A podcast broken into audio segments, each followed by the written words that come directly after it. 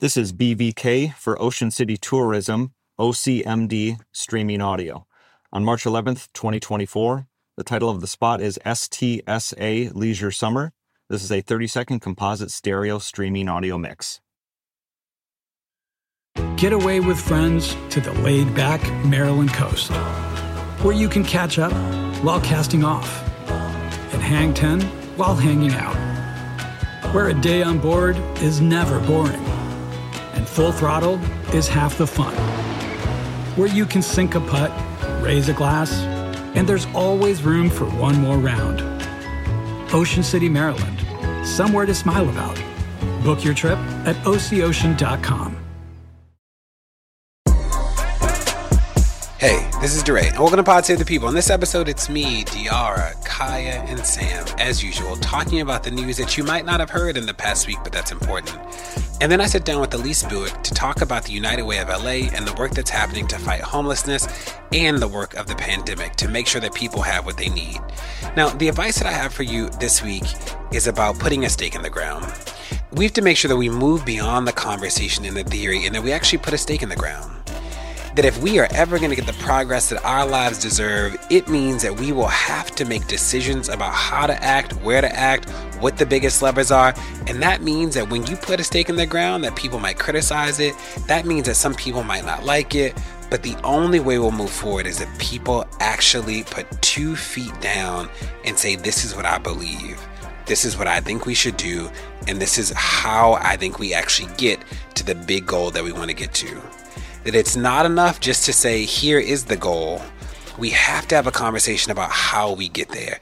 And that means that you put a stake in the ground, that you take risks. And part of taking risks means that you won't always get it right or that people might not love it the first time or the second time, but we'll never win otherwise. Let's do it. Hello there. Here we are again. Pod Save the People. Thank you for joining us.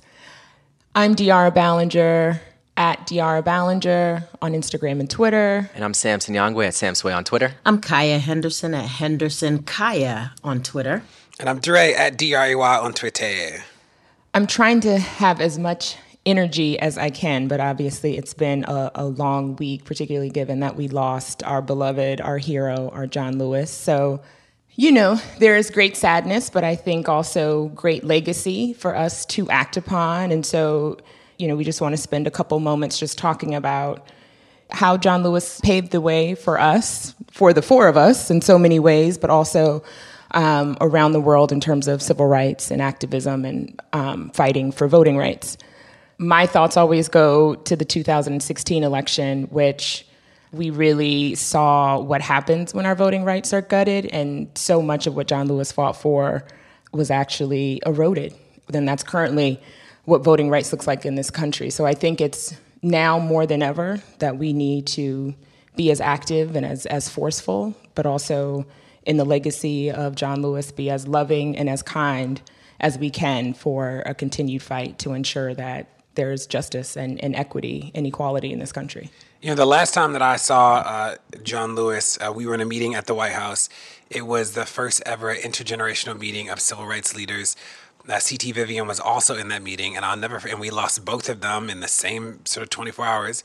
I'll never forget CT because CT he was like both shocked and proud of Obama. He was just like I just he he you know even just remembering it, he was like I never imagined that I'd be in the Roosevelt room meeting with a black president in a room full of black civil rights leaders across generations and he he was like, We fought so hard and worked so much to get some wins on the board.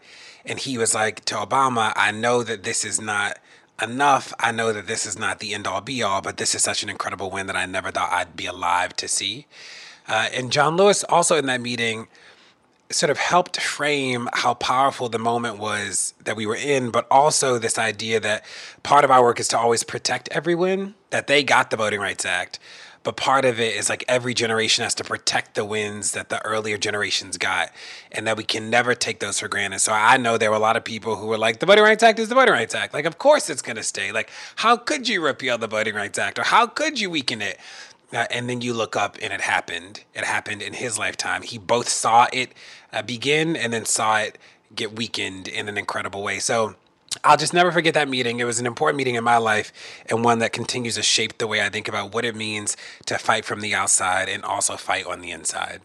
I'll share my John Lewis story. Uh, when I was the chancellor of DC Public Schools, we decided to adopt March, his graphic novel, as part of our curriculum. And we went to see him uh, to share that with him, and he offered to come to our teachers' professional development uh, session so that he could share with them directly about March, and he did, which was incredibly generous of him.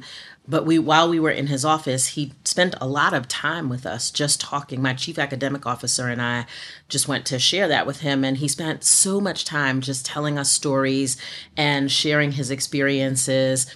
Um, and we talked quite a bit about his chickens. If you've ever been in his office, there are lots of pictures of chickens all around. And the story is that when he was young, he was responsible for taking care of the family's chickens, feeding them and checking on them. And he was an aspiring preacher when he was a little boy. And so he would go out and he would preach to the chickens. And that is how he overcame some speech issues and really developed his oratorical skills preaching to the chickens. And so I always think about that when I think about John Lewis and I think about how much time he spent. He was super busy, but didn't think that it was too much to hang out with some educators and just uh, share his stories. And so I am appreciative to have had that opportunity, as well as appreciative for all of the work he did for all of us in this country. You know, I uh, I never got the chance to meet John Lewis, but um, I continue to be in awe of his sacrifice, the work that he put in to push this country to be a better place, and also just grounding the critical uh, importance of pushing back against police violence as one of the core issues that he championed, that he pushed back against, that he put his body on the line in the face of. And just learning more about his uh, role, for example, in the March on Washington when he was only 23 years old, giving this massive, massive speech in, in front of so many people, and learning some of the backstory about some of the politics behind that speech and how there were lines in the speech that he wanted to speak on that got cut, um, focused on police violence, uh, focused on uh, the Civil Rights Act not doing enough to address police violence. And, you know, fast forward to today, and so many of those issues remain. So many of the videos that we see on, on the timeline today are images of protesters getting beaten by the police in cities across the country, um, and how much work we still need to do, just as we fight to reinforce and to reauthorize the Voting Rights Act that he fought so hard for and that Republicans have gutted, the Supreme Court has gutted. And there's a bill sitting on Mitch McConnell's desk right now um, that would do that work, that would reauthorize the Voting Rights Act that was passed by the House um, by John Lewis. And I think it's so important that we push to reinforce um, what has been repealed, um, that folks work so hard for, just as we also fight um, to complete and continue to make progress towards addressing some of the other issues that have continued, that have never been fully addressed through comprehensive federal legislation, like the issue of police violence, um, and so many other things that continue to be fundamental challenges and problems today you know, use this week ahead to dig in a little bit more on John Lewis if you don't know of him. Um, and even for those of you that do, there's always more to learn. So, to Kaya's point, his book March, check that out. There's also a documentary right now produced by Magnolia and Participant and directed by the amazing Dawn Porter. Um, that's a documentary about John Lewis's life and work. Um, also, learn what's happened since the Shelby case in 2013 that gutted the Voting Rights Act, and it's a reason why 27 states in this country have put in place legislation that closes polling locations, requires voter ID laws, and purging voter rolls, essentially making it more difficult for people to vote. The only thing I'll add is by the time that you are hearing this podcast, by virtue of Georgia law, they will have already had to appoint a successor to John Lewis and that is sort of like a while, you know, to be interesting to see who replaces him in the Congress and what that looks like moving forward, uh, how that process works out. You know, I know that there have been calls for that person to resign, triggering a special election, you know, but by the time this podcast comes out, we will all know more. So, my news is about Berkeley, California, where the city council just approved legislation uh, that will create a plan for removing the police from traffic enforcement and creating a new unit uh, under the Department of Transportation that would be unarmed civil servants who would be doing traffic enforcement in the city instead. Now, this is important for a number of reasons. It's also interesting because of how the idea originated. So, the idea originated in a series of tweets on Twitter uh, by Darrell Owens, who is an organizer with East Bay for Everyone uh, in the East Bay area in California. And he tweeted some data from the Bureau of Justice Statistics public contact survey, uh, which measures the degree of public contact that the police have each year. And in their most recent report, which is 2015 data, because the Bureau of Justice Statistics doesn't release a whole lot of data on the police very often, um, but in their most recent report, Contacts Between Police and the Public 2015, uh, what that data shows is that about 30 million people a year experience some type of police initiated contact, meaning they're stopped by the police. Uh, they weren't the ones who called the police, the police stopped them uh, and initiated the encounter. And of that 30 million or so public contacts that were police initiated, 24 million of those are traffic stops, uh, both the driver and passengers in the, in the car. And so this is fascinating because what it shows is that the vast majority of police initiated encounters happen over the course of traffic enforcement. And so by removing an armed police officer from having the responsibility to respond uh, and enforce traffic laws and creating a new unit that does that instead, you can actually substantially reduce the overall amount of police contact in a given community. And so that tweet from Darrell Owens reached the city council in Berkeley. Uh, they drafted up legislation, and now it's been approved, uh, removing the police from traffic enforcement. Uh, in addition, they also cut the police budget by 12% recently in Berkeley and have proposed a plan that would cut it by 50%. So uh, things are moving pretty rapidly in Berkeley. It is incredible to see. Again, these are plans, they have yet to be implemented. Uh, and so you've got to keep the pressure on, uh, as well as pushing other cities to begin continuing to shrink the role of the police, create alternatives, and shift those resources from the police to community based alternatives as well. So this will be important as we go in the next year. Remember that what the council actually voted on, right, was uh, the establishment of a commission and a process to go through a year-long review about how to actually make this happen. So that'll be you know, most of the biggest changes. You know, Minneapolis also a year long commission. So it'll be important that we all maintain vigilance in watching this process as the uh, news shifts, as this is not the biggest story, as the protests get moved to the side for other news stories that are already happening, like COVID, right? So if uh, the police aren't the main responders, but there's another traffic department that has similar powers, like not necessarily a win. So it'll be important that people monitor this and make sure that the implementation actually meets the needs. I will say that there is already fear mongering happening that I've seen in some of the articles where people are like, traffic stops are really dangerous for the police, and this could be dangerous for community as if this is going to lead to some wild attack on police officers, and that is just not the case. So there is a study that came out of the University of Arkansas at the end of last year that showed uh, that we over exaggerate the danger of police stops with regard to police themselves. So I don't want people to succumb to fear mongering about this. I do want us to be vigilant about the actual implementation meeting the demand in this moment because we've seen time and time again that people come out with the big splash. and then you, when you read the what, it's like not as big as what the splash was. Y'all, this is why we elect folks into office is to problem solve. So they're not supposed to just sit there, you know, and go forward with business as usual. And so I think it's up to us, one, to hold city officials, particularly like your city council folks, know who those people are. They could, like to Sam's point, they control your city's budget, right? So some of these things we can legislate, like, you know, because when I read this, my mind goes to, but I don't want people speeding down the street. Well, you know what? They can put speed bumps on the street. And who would do that? The city council. So I think part of it is we all have to like activate ourselves to know exactly what we could get or what we should get when we elect these folks and then hold them accountable. We're as much a part of the problem solving as the elected officials. So let's all do a little bit more, get a little bit more educated on what our government, particularly our local government, actually does so that we can know what that looks like, but also be a part of the conversation to how that shows up in our individual communities. I think this is going to be one to watch. I think what happens is one municipality goes this way. And then I think what will happen is you'll see other municipalities trying to do this. And I think it's an important experiment given the numbers that you folks cited about how many traffic stops initiate contact with the police. And so my hope is that, you know, even if the first municipality or the second municipality doesn't get it right, that people will continue to tinker with this and see if we can't get to really decreasing the number of traffic stops to decrease the amount of police interaction with black people. This is important to me, I think. Okay, my news this week, y'all, is uh, from CNN. My girl, I don't know her, but I'm gonna act like I do. My girl, Candace Valenzuela, will be, I'm just gonna put it in the universe, will be the first Afro Latina in Congress. And let me get more specific, because she's really repping me. The first Blaxican, Blaxicana in Congress. so I'm so excited.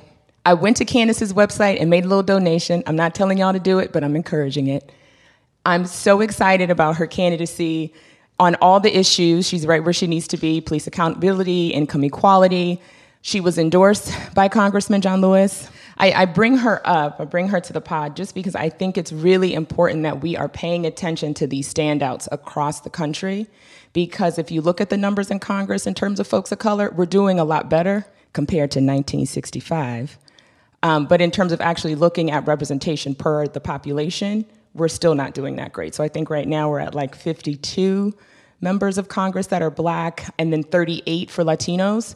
The other interesting thing that I'm going to start to address and have conversations with this week is that evidently, if you are Afro Latino, you can either be in the Black Caucus or the Hispanic Caucus. Based on congressional rules, you can't be in both. So we actually have a member in Congress. He identifies as Latino, but Latino with African descent.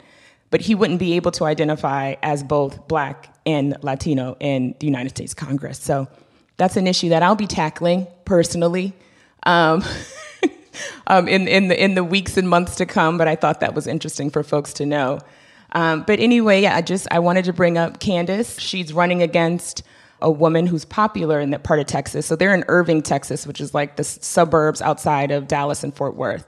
Um, but her opponent is um, endorsed by Donald Trump. Um, so it's going to be important for us to support Candace and all the other bright and exciting congressional candidates that are standouts across the country. Um, th- this made me think about the conversations that we need to be having about this election. You know, you look at the latest poll numbers, and 50% of white people still support Donald Trump.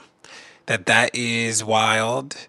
Uh, that his base will certainly vote, and that this will be an unprecedented election in so many ways. So when you when, when you highlight this candidate for us, uh, DR, I'm thinking about all the people, especially young people who probably never mailed anything I'm thinking about the people who have never seen a ballot that wasn't in a voting booth.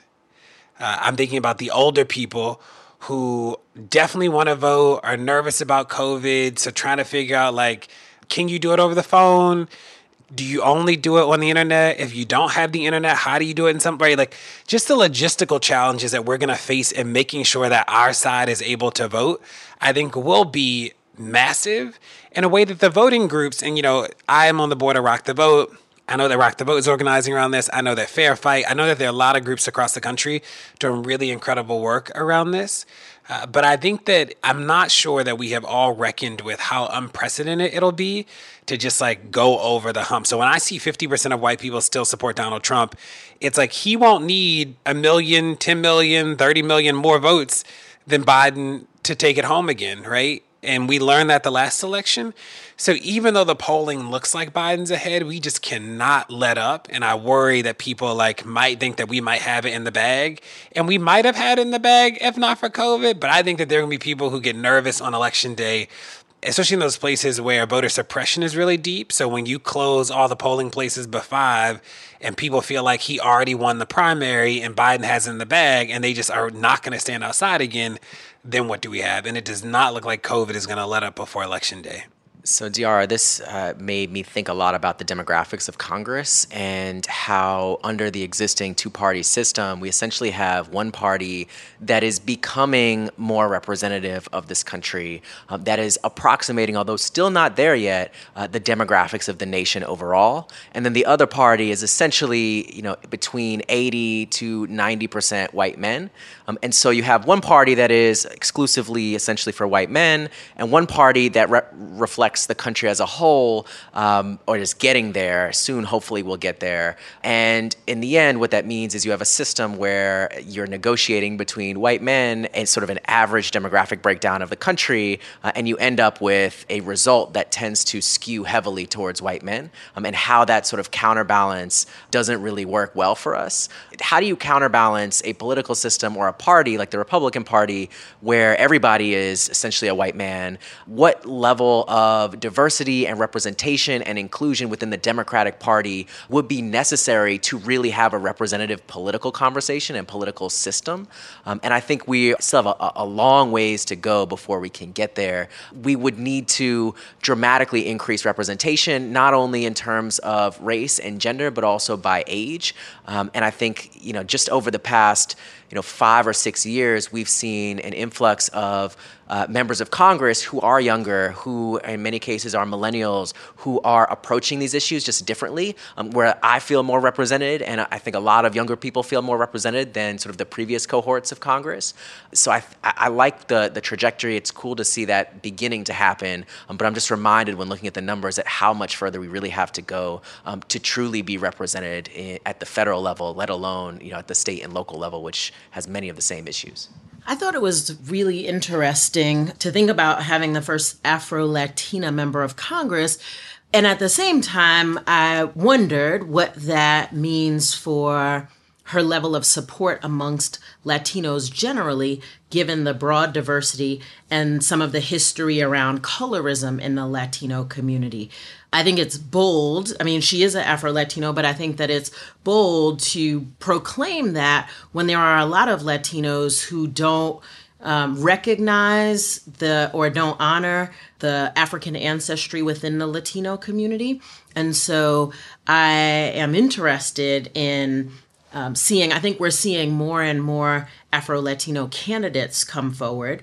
And I think it could be a galvanizing moment or it could be a, I guess, a further divisive moment for the Latino community. But I think it's an opportunity to continue to have the tough conversation around colorism within the Latino community and Kai, I think that's one of the reasons why I wanted to highlight Candace, just because growing up as Black and Mexican, I oftentimes had to choose whether I was Black or Mexican. Mm-hmm. And so I think there is this growing movement, particularly with Afro Latinos, kind of putting a stake in the ground and saying, you know, we are both and it doesn't mean that we're less of one than the other mm-hmm. but it means that this is who we are this is our full authentic self and that's how we're going to show up and we're going to have you know two feet in each community mm-hmm. um, but we're going to uphold the values of both communities the priorities the agendas of both communities and you know most oftentimes it's the same agenda and the same priorities and the same values so I think that's what's particularly exciting about um, about Candace and so many others, about you know so many Afro Latinos that are now leaders in the Black Lives Matter movement or leading in you know the Dreamers or immigration movement. So I think ultimately what I see happening and what I'm hopeful about is just kind of re- a return to the coalition building from the 1970s that was happening between the Black Panthers and the Brown Berets and the you know young lords like i just see us all kind of coming back together. Um, and there's so much history of that, and I'm excited about that. And that's why I'm also excited to figure out what's going on with this you can only be in one caucus situation. That sounds wild to me. So, my news comes from CNN, where Asheville, North Carolina voted unanimously to approve a reparations resolution for Black residents. Yay, right? Sort of. Um, so, 83% of the folks in Asheville are white, 12% are black. The city council has apologized for the role that it played in slavery and for implementing racist policies, but they are not giving 40 acres and a mule. They are not giving cash payments to black people. Uh, they are giving, and I, I, I want you to see my air quotes, investments in areas where black residents face disparities. They have, you know, taken a bold step in saying reparations are important and we're going to figure it out Um, but they are calling for the development of policies and programs that will establish the creation of generational wealth and address reparations that are due in the black community without actually specifying anything. So it doesn't specify how we're going to create generational wealth or how reparations could be achieved. And the mayor is taking this on and saying that this is not for the faint of heart. On the one hand, as I sort of alluded to earlier, I think these are the beginnings. We're having more conversations about reparations in more serious ways than we have before. And um, there are other cities who are considering reparations. So the city of Seattle, Washington is considering a reparations plan, um, Providence, Rhode Island, and the state of California. But um, as I was sort of sad about Asheville not going a little further, um, later on in the week, I learned from ABC News that Evanston, Illinois has actually gone further than anybody so far in adopting a resolution for reparations as part of their city budget. In fact, they're the first municipality to commit um, public dollars to reparations. And they have taken a pretty innovative approach to it. They're funding reparations through their tax revenue from legalized marijuana sales. And their rationale is that 70% of the arrests in Evanston for marijuana are black people, when black people only represent 17% of the population. So this is clearly an over policing situation. And so they felt like, okay, if black people were disproportionately policed around marijuana, then we should take the revenue now that marijuana is legalized and use it for specific things. And they're they are actually anticipating about $10 million over 10 years towards housing assistance and towards economic development benefits, business development, and entrepreneurship. They are putting $25,000 up for Black people to purchase a home. Uh, they are doing grants for, as I said, business development and entrepreneurship. And there are 13,400 Black people in Evanston who stand to actually get some cash payments to buy houses and to create businesses. And those are indeed the things that uh, help to generate generational wealth. And so while Asheville took me up and then brought me down a little bit, Evanston, Illinois came out fighting, and I think we're going to continue to see municipalities take this on and go further and further this was cool at first to read the article and to see the headline, and I got all excited. and then, you know, I read through what Asheville was doing, and there were a couple of signals that just didn't make me feel very confident uh, that they put out. So, you know, first and foremost, they were very clear that the resolution that they adopted did not mandate any direct cash payments to descendants of anybody uh, who was enslaved. And so, you know, I think when we talk about reparations, obviously there's a particular legacy, a particular history uh, to that term, to what that means, to the scale at which that would have to be at if it was serious about making amends for and reckoning with the history and the legacy and the present reality of institutional racism going all the way back to slavery. And I don't think that what Asheville put out really meets that bar yet. Obviously, there's a process that they initiated, going back to what, what you said, DeRay, about creating a commission and talking about what this should look like. And obviously, there should be done in a deliberate way and a thoughtful way.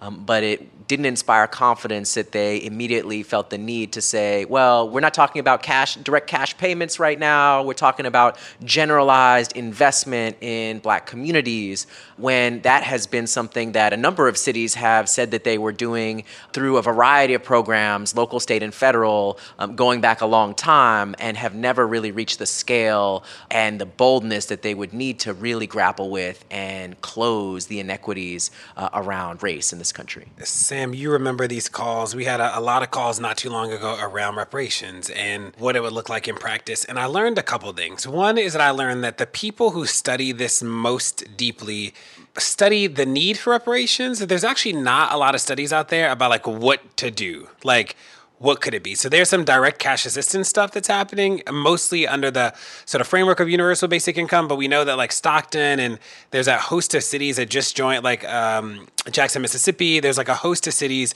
that just said they're going to start doing direct cash assistance, and I hope that the data from that is really useful. But there's not like a field of research out there about like what the best practices might be. So I'm hopeful that like as we have these conversations about operations that we try things like free childcare, right?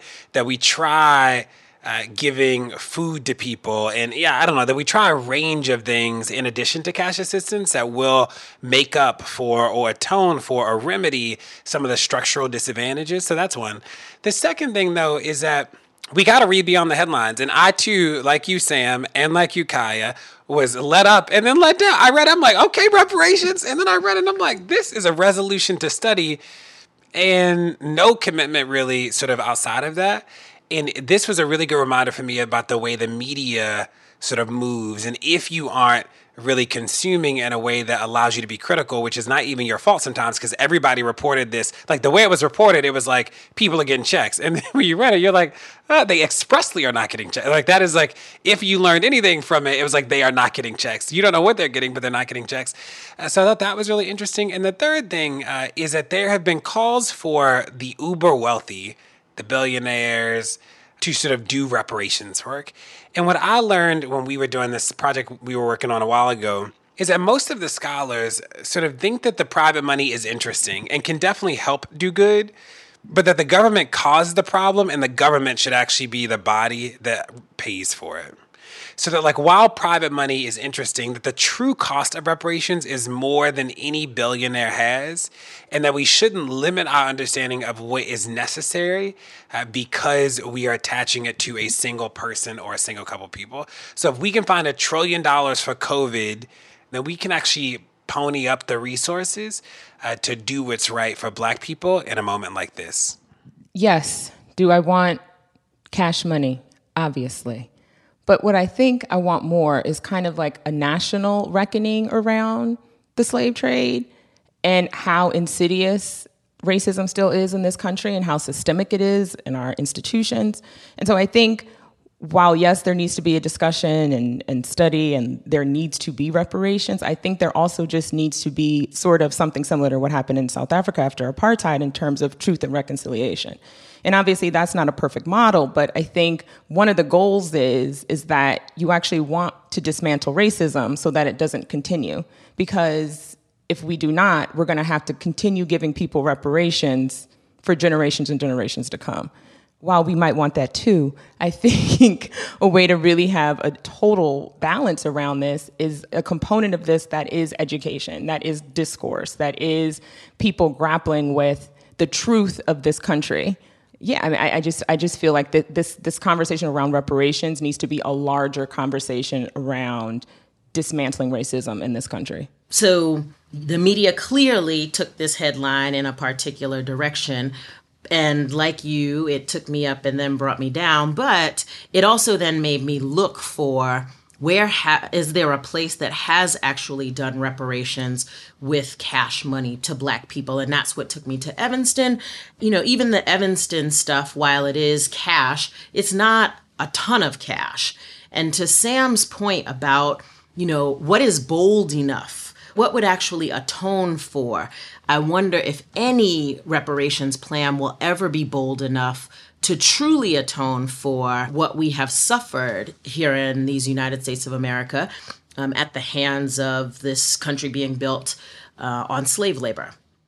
Now, my news. Uh, this was fascinating to me, and I and I brought it here because I'm I am interested in what you have to say about it. So I was going through the news, getting ready, and there's this Washington Post article that is titled "Anti-Vaccination Leaders Fuel Black Mistrust of Medical Establishment as COVID-19 Kills People of Color." So there were a lot of thoughts that came in mind. First of all, I didn't know RFK Jr. was one of the leading anti-vaxxers. Uh, that was new to me. Uh, but there are a host of people, and this article focuses mostly on Denver, there are a host of people who are using the Tuskegee experiment and the horrific sort of torture that happened using black bodies as guinea pigs around not giving treatment for syphilis uh, and intentionally making sure that people experience harm so they could be studied, uh, using that as a way to tell people that they don't need a COVID 19 vaccine when it comes out. And it's interesting is that there's a Washington Post poll that found that 63% of black adults said they were likely to get the coronavirus vaccine, compare with 70% of whites and 78% of Hispanics. Uh, only 32% of black adults say they would definitely get the vaccine, compared with 45% of whites and Hispanics. But what it continues, what the article does a really good job of is painting these conversations that the anti vax community is explicitly having in black communities to push the idea that the vaccines will disproportionately hurt black communities, to fight against vaccination legislation, uh, and sort of exploiting what happened in Tuskegee to say that in this public health moment, uh, that black people shouldn't take advantage of it. Now, let me be the first one to say that, like, do I trust the government to do this well? No. And do I trust Trump's government to do it well? Absolutely not. I also know that if we see black people dying at disproportionate rates right now with little access to health care uh, and a, a shoddy system, that if this just continues and everybody is vaccinated but black people, I can only imagine the havoc that will be unleashed in our community. So I want us to have more conversations now about this vaccine so that we're not cramming them into the five days when it gets released. And I haven't heard a lot about this. Uh, that's why when I found this article, I was like, I got to bring it here because uh, I want to hear a conversation about it. Wow. So this is really complicated, right? This is, first of all, given the obscene way in which the government has responded or, or lack thereof when thinking about a response to COVID in the United States. Um, I don't have much faith in the government to do anything, uh, first of all. Um, I do know that if South Korea develops an incredible vaccine, I will be taking it. Um, in fact, if anybody basically develops a vaccine other than the Trump administration, I think it is good. Um, I do worry about you know the fact that the Trump administration. Uh, we didn't even talk about this as a matter of news, but the Trump administration uh, recently removed the data that was going to the CDC and said instead the data should just go directly um, to the Trump administration, and they were going to put out their own numbers, which we already know are going to be a disaster in ways that when Florida tried this, they undercounted COVID cases a lot so I don't have a lot of faith in the Trump administration to produce anything, let alone a vaccine, uh, sort of on the fly with no resources and probably no expertise anymore. At the same time, I do know that it is going to be really, really important that when a vaccine is developed, most likely outside of the United States, that that becomes something uh, that is used widely and that we are not avoiding or misinformation keeping us from accessing that vaccine. And frankly, structural racism keeping us from accessing that vaccine, looking at the disparities in healthcare access and uh, the quality of healthcare that's actually provided to you if you are black. Um, so I think there will be a range of different different uh, structural, systemic, and misinformation challenges to accessing a vaccine around this when one is developed. Um, I also worry about the trials, um, and you know, if, as we talked about previously, there aren't Black people being included in those vaccine trials, how will that vaccine affect us, and how can we be sure that that will have the same benefit for us um, as for other people? I think there are a lot of questions around that that are legitimate questions, but at the same time are not a reason um, for us to refuse to or not be able to inoculate ourselves from a plague um, that is ongoing, that doesn't look like it is getting any better in many places. Um, and I think it's also important just to call out that cases are rising all across sort of the South um, and the Sun Belt and that is where the majority of black people live in the United States. Um, and we are talking about states that are governed by Republicans, governed by white men um, who were elected by white voters who have refused to protect black communities from COVID um, and have allowed for this to become a pandemic at, higher rates in black communities than in other communities, um, not only in the South, but all across the country. So I think there's a, a broader conversation about how race is operating at every level of the pandemic, both in the government's response, also the ways in which a vaccine, if one is produced, might benefit or not benefit us, as well as whether we'll be able to access one. So I just want to call all those things out. And it is complicated to navigate that. At the same time, I think uh, my recommendation would be to get yourself inoculated from a plague um, and to uh, trust the, the actual scientists and not the Trump administration. Sam's comments actually make me think about the governor of Georgia suing the mayor of Atlanta, Keisha Lance Bottoms, for mandating mask wearing and not suing a number of other mayors in Georgia who have mandated the same thing. Sam is absolutely right. Republican governors in states that have large populations with black people are making decisions that are imperiling black people's lives. And I think this is a place where we have to rely on our community to educate our people. We can't wait for the experts, in part because of whatever distrust, warranted or not warranted. But we have community practitioners. Um, what we see, what I saw when you know through schools and and through lots of other community programs is people trust the people in their community. So when there's community health care, when there are doctors who live in your community, when they're at the health clinics that you go to, those people are oftentimes most effective. When there are um, social workers and people who are in your community you tend to listen to them. And i think that this is a place where you know the black grapevine works and for good or for bad.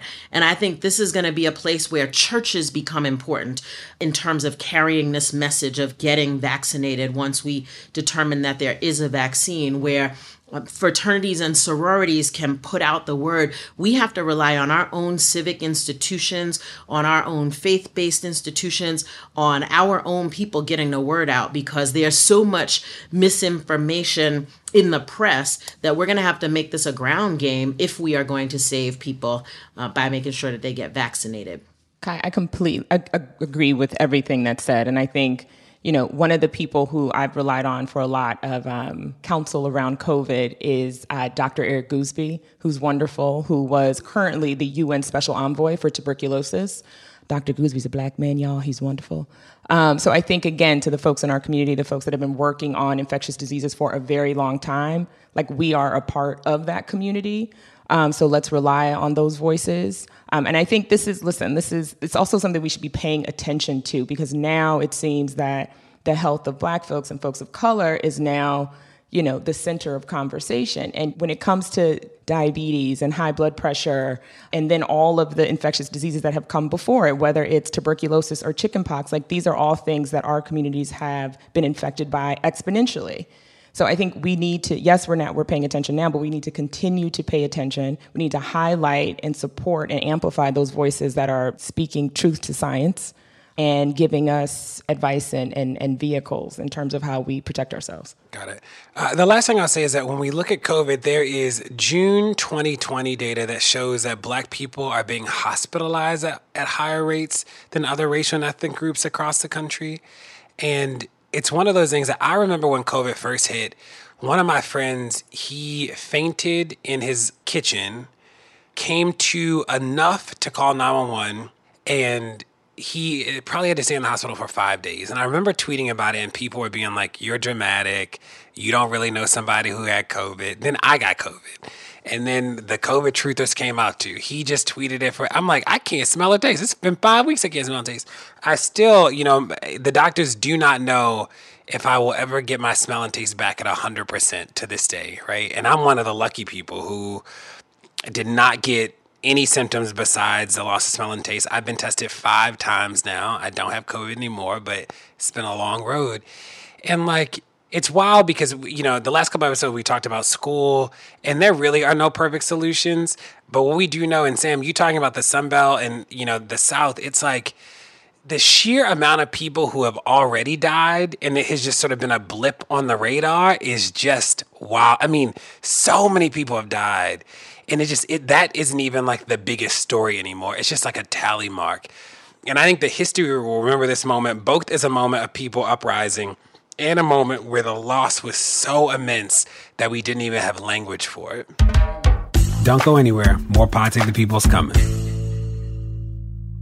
As a chef and a restaurant owner, I'm as meticulous about my cookware as I am about my ingredients. That's why I love Made in Cookware. Each pan they make isn't just designed to perform, it's crafted to last. As a mom, I love that I can trust Made in. It's made from the world's finest materials, so I can feel good about what I'm feeding my family. I'm Chef Brooke Williamson, and I use Made in Cookware. Shop chef quality pots and pans at madeincookware.com. Pod Save the People is brought to you by Factor. Warmer, sunnier days are calling. Fuel up for them with Factor's no prep, no mess meals. Meet your wellness goals in time for summer thanks to the menu of chef crafted meals with options like Calorie Smart, Protein Plus, and Keto. Factor's fresh, never frozen meals are dietitian approved and ready to eat in just two minutes. So, no matter how busy you are, you always have time to enjoy nutritious, great tasting meals.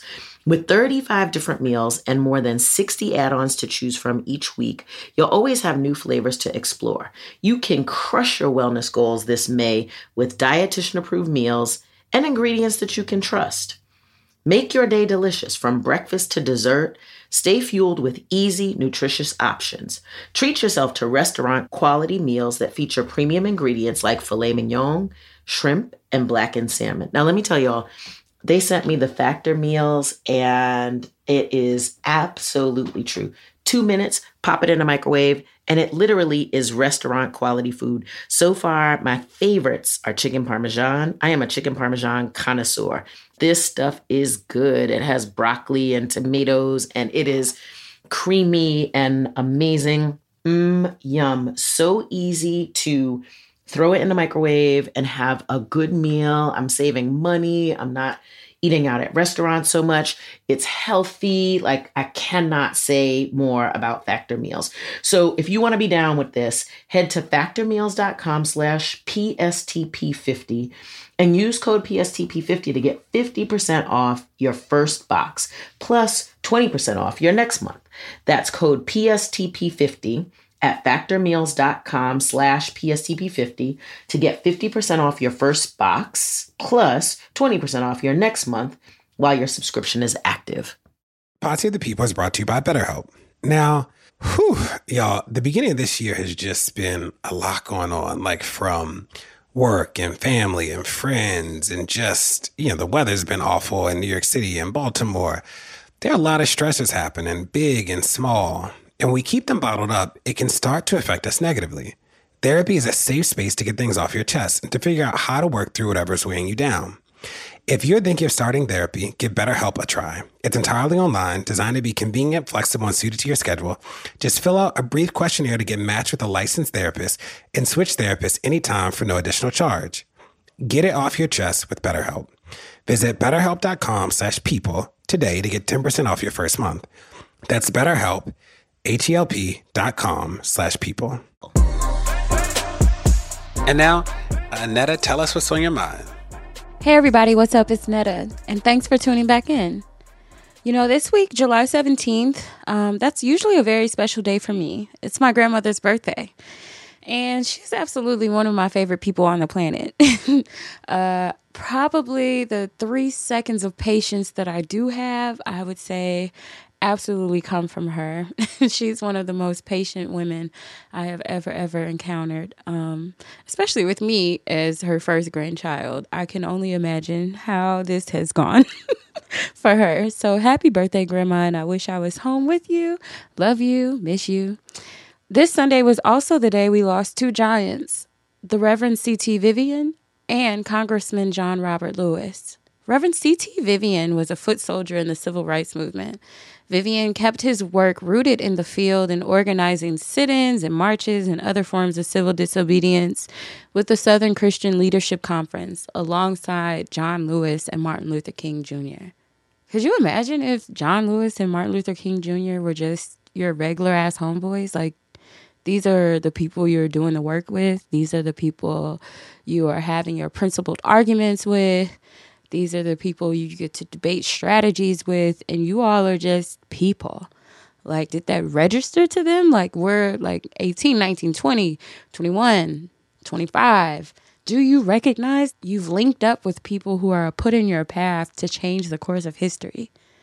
I don't know. That just seems like such a gigantic idea. I don't think my mind would be able to understand or fathom it. And I wonder how, how did that land for them?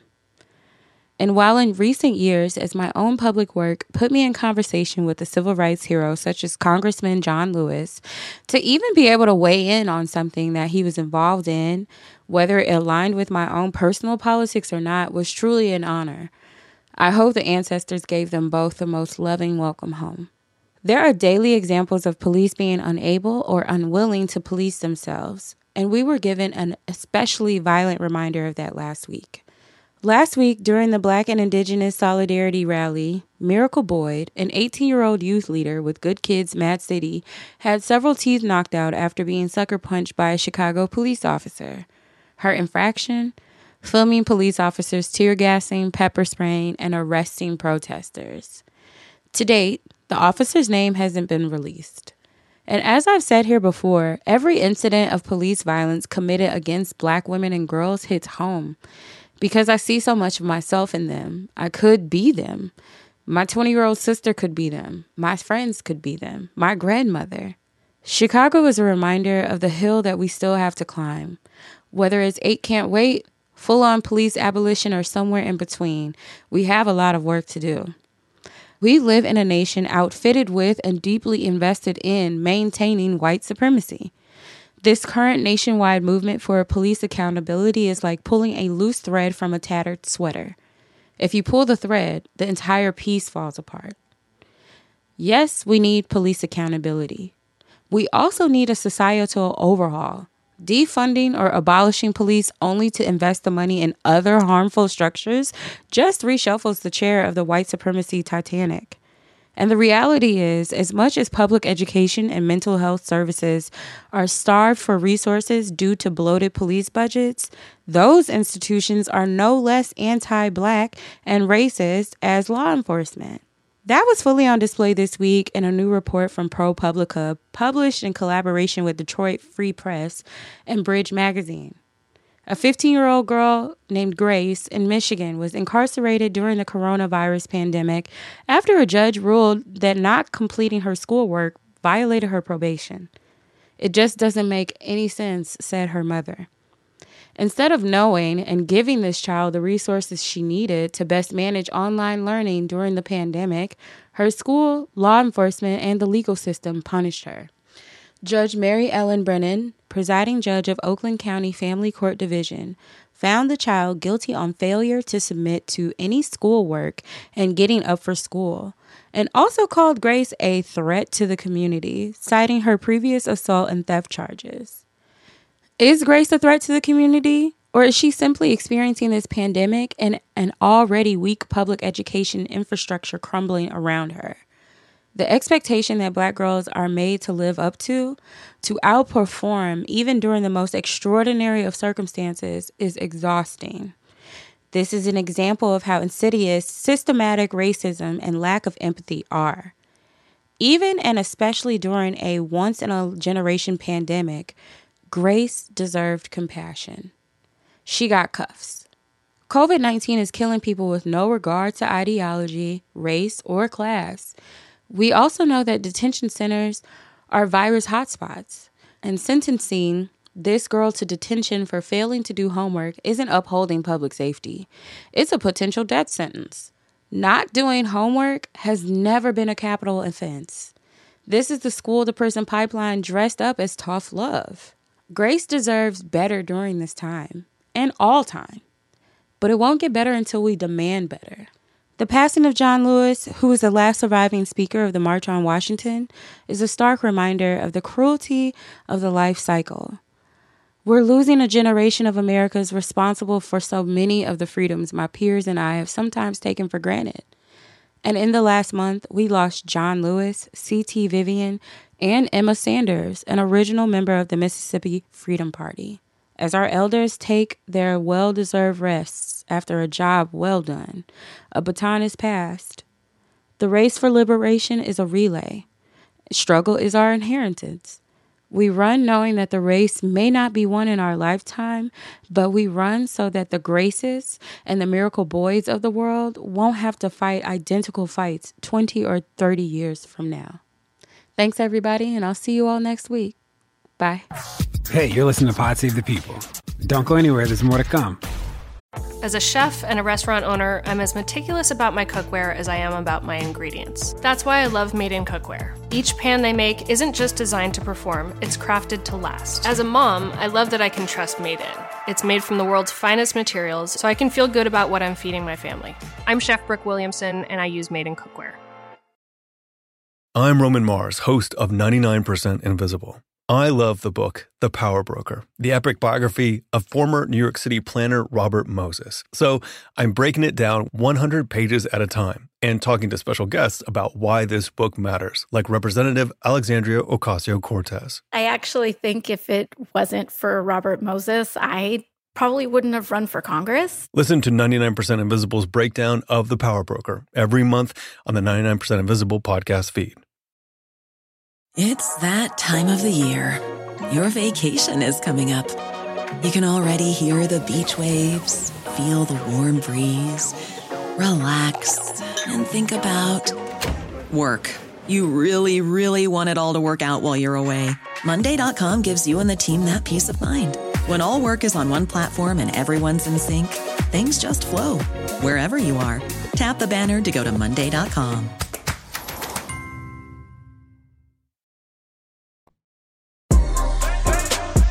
And here's my conversation with Elise Buik, who runs United Way of LA. I was fascinated to learn about all the work that's happening, especially with regard to homelessness. We have a lot more work to do, y'all. Elise, thanks so much for joining us today on Pod Save the People. Thanks for having me. Now, I'm interested to have this conversation because there's so much that I don't know. And uh, you are the president and CEO of the United Way of Greater LA. Can you talk about how did you find your way to this role? And then what is Greater Los Angeles? Is that LA City? I don't know. For those of us who do not live in California or have not lived in California, what is that geographically? Greater LA refers to LA County, and that makes up 88 cities. So while there's a lot of focus on the city of Los Angeles, which is an important and big city within the county, uh, as we look at issues, we often are dealing with all 88 cities, Long Beach, Santa Monica, Pasadena. So it does make some of our work challenging. Um, and you know, the county of LA's population is 10 million people, so we're bigger than probably 42 states, I think it is. So anything we look at, DeRay, we have to look at through the lens of scale. Got it. And, and how did you get to the United Way? Well, I'm originally from Atlanta and I was in the private sector and my background was in marketing and I transferred to Los Angeles with a job, uh, was with a medical software company.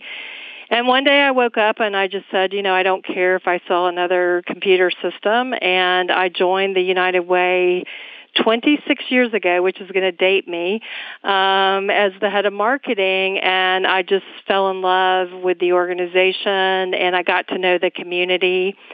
And then in 2005, the CEO role opened up, and I had very mixed emotions because I was always the kind of the behind the scenes person. But I said I've put 10 years of my heart and soul into this place, and I think I have a vision for what it could be. So I became the first female CEO of the United Way of Greater LA in 2005. There we go. And can you talk about some of the work that the United Way does? I want to talk about uh, some of the homelessness work that you do, but yep. but w- what else is going on? This United Way, we will celebrate our um, 100 year anniversary in 2022. Uh, United Way is a global network. We have United Ways all across the globe now, which is exciting. I've actually visited with the United Way of Korea and the United Way of Mumbai. But it's very locally based, but I would say our DNA in the past was we, you probably know us for these thermometers and we raise a lot of money and we give it out to a network of nonprofits. And, you know, when I became CEO in 2005, we just realized we had to do more, that the community needed us. Uh, we actually did a report called A Tale of Two Cities that really showed the income inequality in this region. We're home to a lot of wealthy people, but half of our population is working poor or below. And so we really, we named a new plan called Pathways Out of Poverty. Believe it or not, in 2007, us using the word poverty was considered controversial. And I think the biggest shift for this United Way was we realized if we were going to have an impact, we would have to move into policy and advocacy, that we would have to take positions on things and really advocate for change and advocate for different levels of investment. And so that was pretty controversial at the time. United Ways were always known for being neutral. And so, you know, we began to really look at big issues. And so our three areas we work on in the community are economic mobility, education, and housing. but I would say our deepest work is in um, homelessness, and um, we've been really hardcore in that for the past decade because we are the homeless capital of the nation, unfortunately. Can you give us some context about what, what you mean when you say the homeless capital of the nation? What does that mean? Uh, we do an annual homeless count, and uh, the count continues to go up. And this year, it uh, homelessness went up uh, almost 13%. So we have more than 66,000 people who are experiencing homelessness in LA County, and you know that's just unacceptable. And can you? How do you define homelessness? Is it? I've always been curious. It, like, how do we define it? Is it people who have transitory housing? and people who have no housing? Is it people in between housing? Like, what is the, when we say the homelessness count, like, what does that actually mean? Yes, I mean, it's a great question. It's people who've experienced homelessness during the course of the year. And so to your point, um, and in that number, just to give you to kind of break it down, what we see is about 75% of that population are people who are in and out of homelessness due to economic reasons. And, that, you know, I, I think we find most people are surprised when they hear that. But that's really the state of what working families are dealing with right now. They're spending way too much of their income on housing, and that's gotten really worse in greater Los Angeles, but we're seeing it all across the country. We know that you know, it, that there's a whole bunch of reasons around that. And then we have 25% that are more of what you might think of as people that are chronically homeless. Chronic is described as you're homeless for a year or more and you have some type of other condition. And so those are our most vulnerable people on the streets. You know, many of them have mental health issues. They may be using drug or alcohol to cope with that or to cope with trauma. They often have health issues so it breaks down about 75% economic, 25% chronic. There we go. And, and, and do we know anything about the racial demographics or no? We do. And this clearly is a is a much bigger discussion and I think in this moment it gives us an opportunity. We have this myth of personal responsibility and choice and we know that people don't choose to be homeless. Um, and and as you break it down by race, um, you know, it tells a different story. So in LA County, which is different than a lot of regions, 8% of our countywide population is black, but 34% of people experiencing homelessness are black and 50% wow. 56% of families are black. You know, I would say in the past people look at the demographics, they may hear those stats, but I don't think that we have taken the appropriate steps to deal with it and to name it for what it is, which is more around structural racism. And I think that's the moment that this opportunity gives us. And you're right, it is wow. Uh, it really shows you the manifestation of how broken our systems are that we have such a disproportionate representation of people on the streets. Got it. Wow, that is that is so disparate. So, what can we do about it? we have underinvested in this issue for decades and we're paying the price. Um, our systems are not aligned. Our jails are now taking care of most of our mentally ill folks in our communities. This conversation that we're having in America right now about a reprioritization of budgets that, you know, gets articulated through a defund the police mantra I mean, I absolutely think it is the right conversation we should be having because we know what works. I mean, in LA, I have to say, so the United Way back in 2016, we led two efforts with uh, different community partners and electeds. We know that when we house people and we give them services, they can thrive. They come in off the streets. They turn their lives around. They get the treatment they need. We just don't have the funding to do it. And so in LA County, I'm really proud to say that we ran two measures, uh, one in the city of Los Angeles called Measure Triple H, which was a $1.5 billion bond that allowed us to build 10,000 units of desperately needed housing. And in the county, six months later, the voters passed Measure H, which is $3.5 billion for services. So people get this and voters get it, but I would say this to you. We can't just do it at the local level. You really have to have alignment of city, county, state, and feds. And I would say to you, the feds have really walked away from their investment in housing and in helping people. They've decreased uh, rental subsidies by half over the past couple decades. So this is the moment for all of us to really weigh in on where we want to see our public dollars go and how we want to support people with housing and services and not jails and incarceration. And I think that's the conversation that is being had across America right now that's encouraging to me. Now, I've always wanted to know who's against addressing the homelessness crisis? Is there like a lobby you're up against? Like what's the is it or is it people say there's no money? I don't know. What what what barriers do you run into? While we see elected officials who may care about this issue, people that experience homelessness are not a big voting bloc, so this is an issue that always goes to the bottom of the list.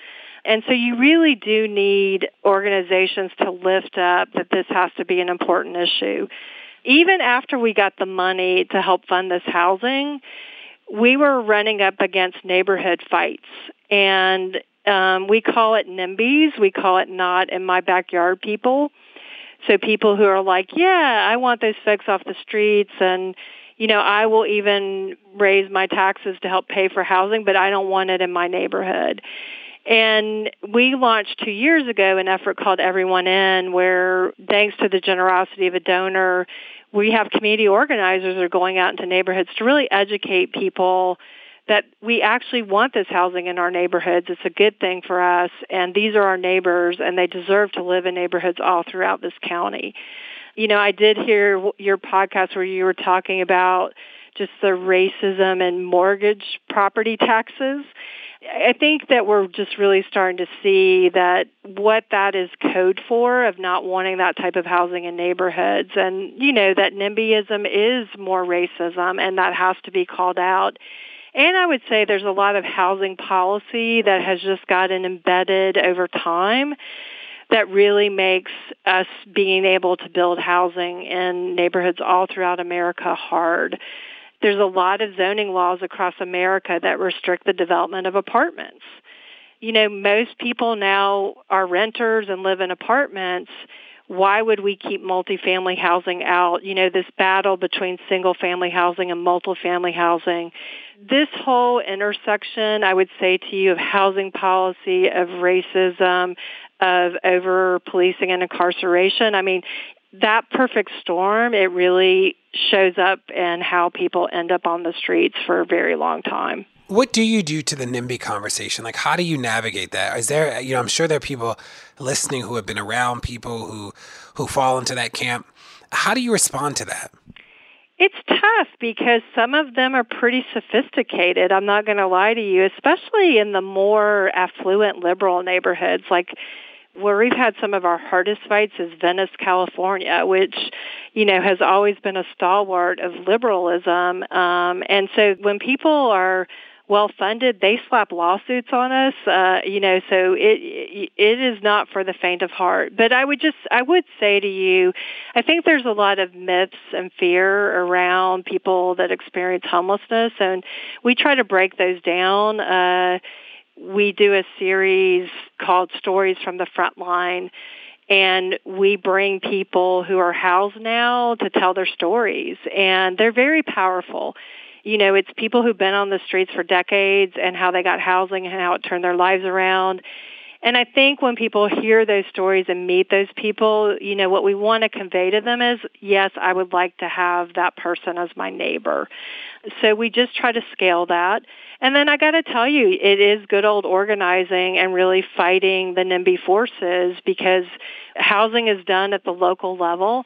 And so we know there's very well organized homeowner associations and neighborhood groups. And so the Everyone In campaign is really organizing people who are saying, yes, we want this housing in our neighborhood. Uh, we find that people do want it, but they're just not as organized as the opposition. And so that's what we're striving to do right now um, in neighborhoods all throughout LA County. Got it. That that makes a lot of sense.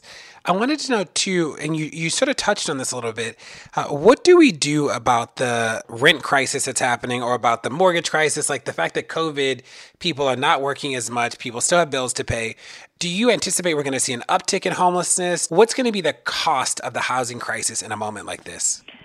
you know, every time the first of the month comes around, we're just so worried. I mean, you know, LA and the governor have done a decent job on putting a moratorium on evictions and people are getting unemployment and that's allowing them to stay. But, you know, to your point, I do think we're going to see uh, levels of homelessness rise in this pandemic and with this housing crisis that we're seeing. And that is all across America. That's just not in Los Angeles. And I think what makes me nervous is we know the feds could step in, but we just have a lot of concern that this administration will not do that. We've got to really change how we think about housing and rental assistance and even just the changing nature of where our policy goes. You know, there's just too much federal funding right now that's on the wrong end of the spectrum. Um, a lot of our tax incentives and other things are really geared to homeowners and that leaves behind a lot of people who rent. And you know, we know that right now we've got 3 and 4 eligible low income renter households they don't receive uh, federal renter assistance. They're eligible, but we don't have enough funding in that bucket. So, you know, unfortunately, I think to get to the scale that we need, um, we're going to have to see an investment by the feds. And we know it works. Um, under the Obama administration, they really put a focus on veteran homelessness. They put a lot of what we call housing vouchers for veterans on the streets, and we were able to decrease veteran homelessness. So I think it's a combination of our priorities at the federal level of how we're assisting it, the policies that we change, and then what we can do at the local level to change zoning that makes multifamily housing more accessible uh, in LA County, we just did a report with McKinsey. We're half a million units short of affordable housing. Whoa. I know. Big numbers. What we're seeing in LA and across the nation is we're building at the high end, but we're not building at the affordable end. And we have to. And the only way you can do that is with government subsidy to make the numbers work. Got it. That's rough. I know that the United Way, in some ways, was was seen as a charity before and not as mission driven.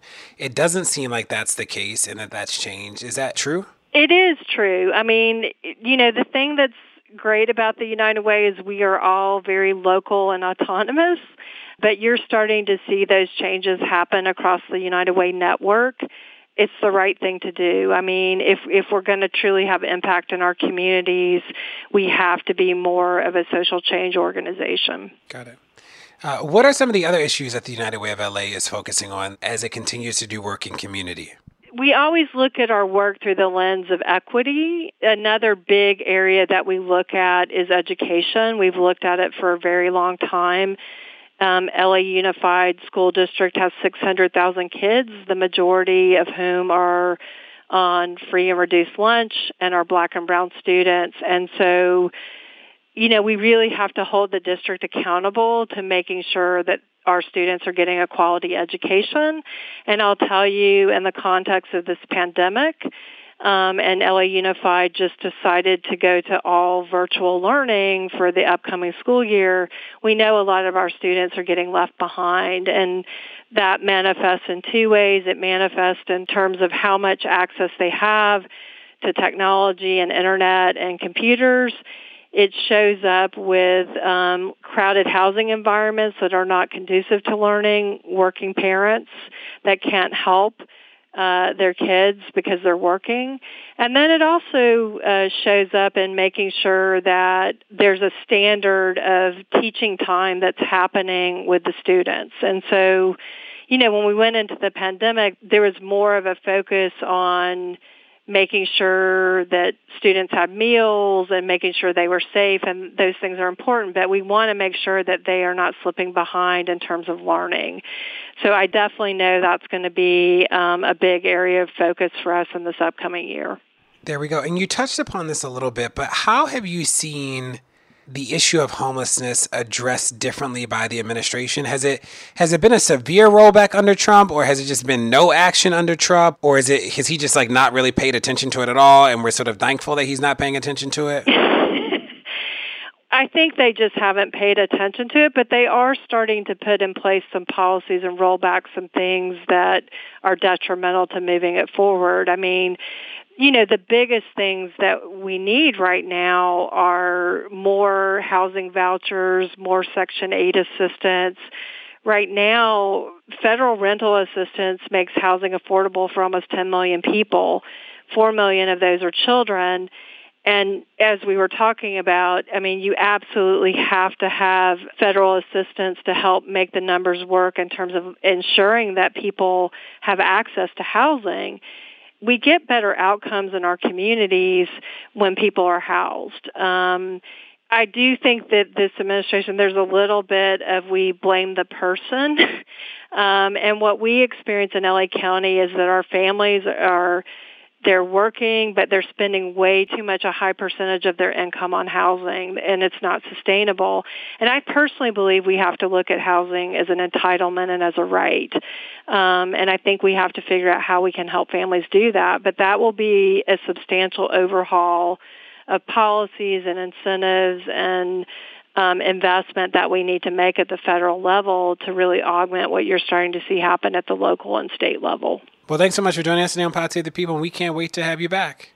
Well, thank you, DeRay, for having me, um, and thanks for what you're doing. It's really important getting the word out. So we we're just honored to be a part of your uh, podcast. Well, that's it. Thanks so much for tuning in to Pod Save the People this week. Tell your friends to check it out. Make sure to rate it wherever you get your podcast, whether it's Apple Podcasts or somewhere else. And we'll see you next week.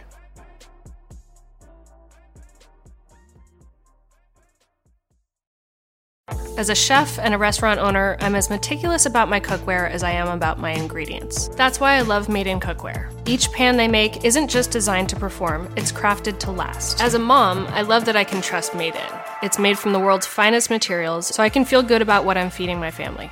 I'm Chef Brooke Williamson, and I use Made in Cookware. Shop chef quality pots and pans at madeincookware.com. Explore the world's hidden wonders on the Atlas Obscura podcast a village in India where everyone's name is a song, a boiling river in the Amazon, a spacecraft cemetery in the middle of the ocean. Every day, the Atlas Obscura podcast will blow your mind in 15 minutes. You can find it on the SiriusXM app, Pandora, or wherever you get your podcasts. And don't forget to follow the show so you never miss an episode.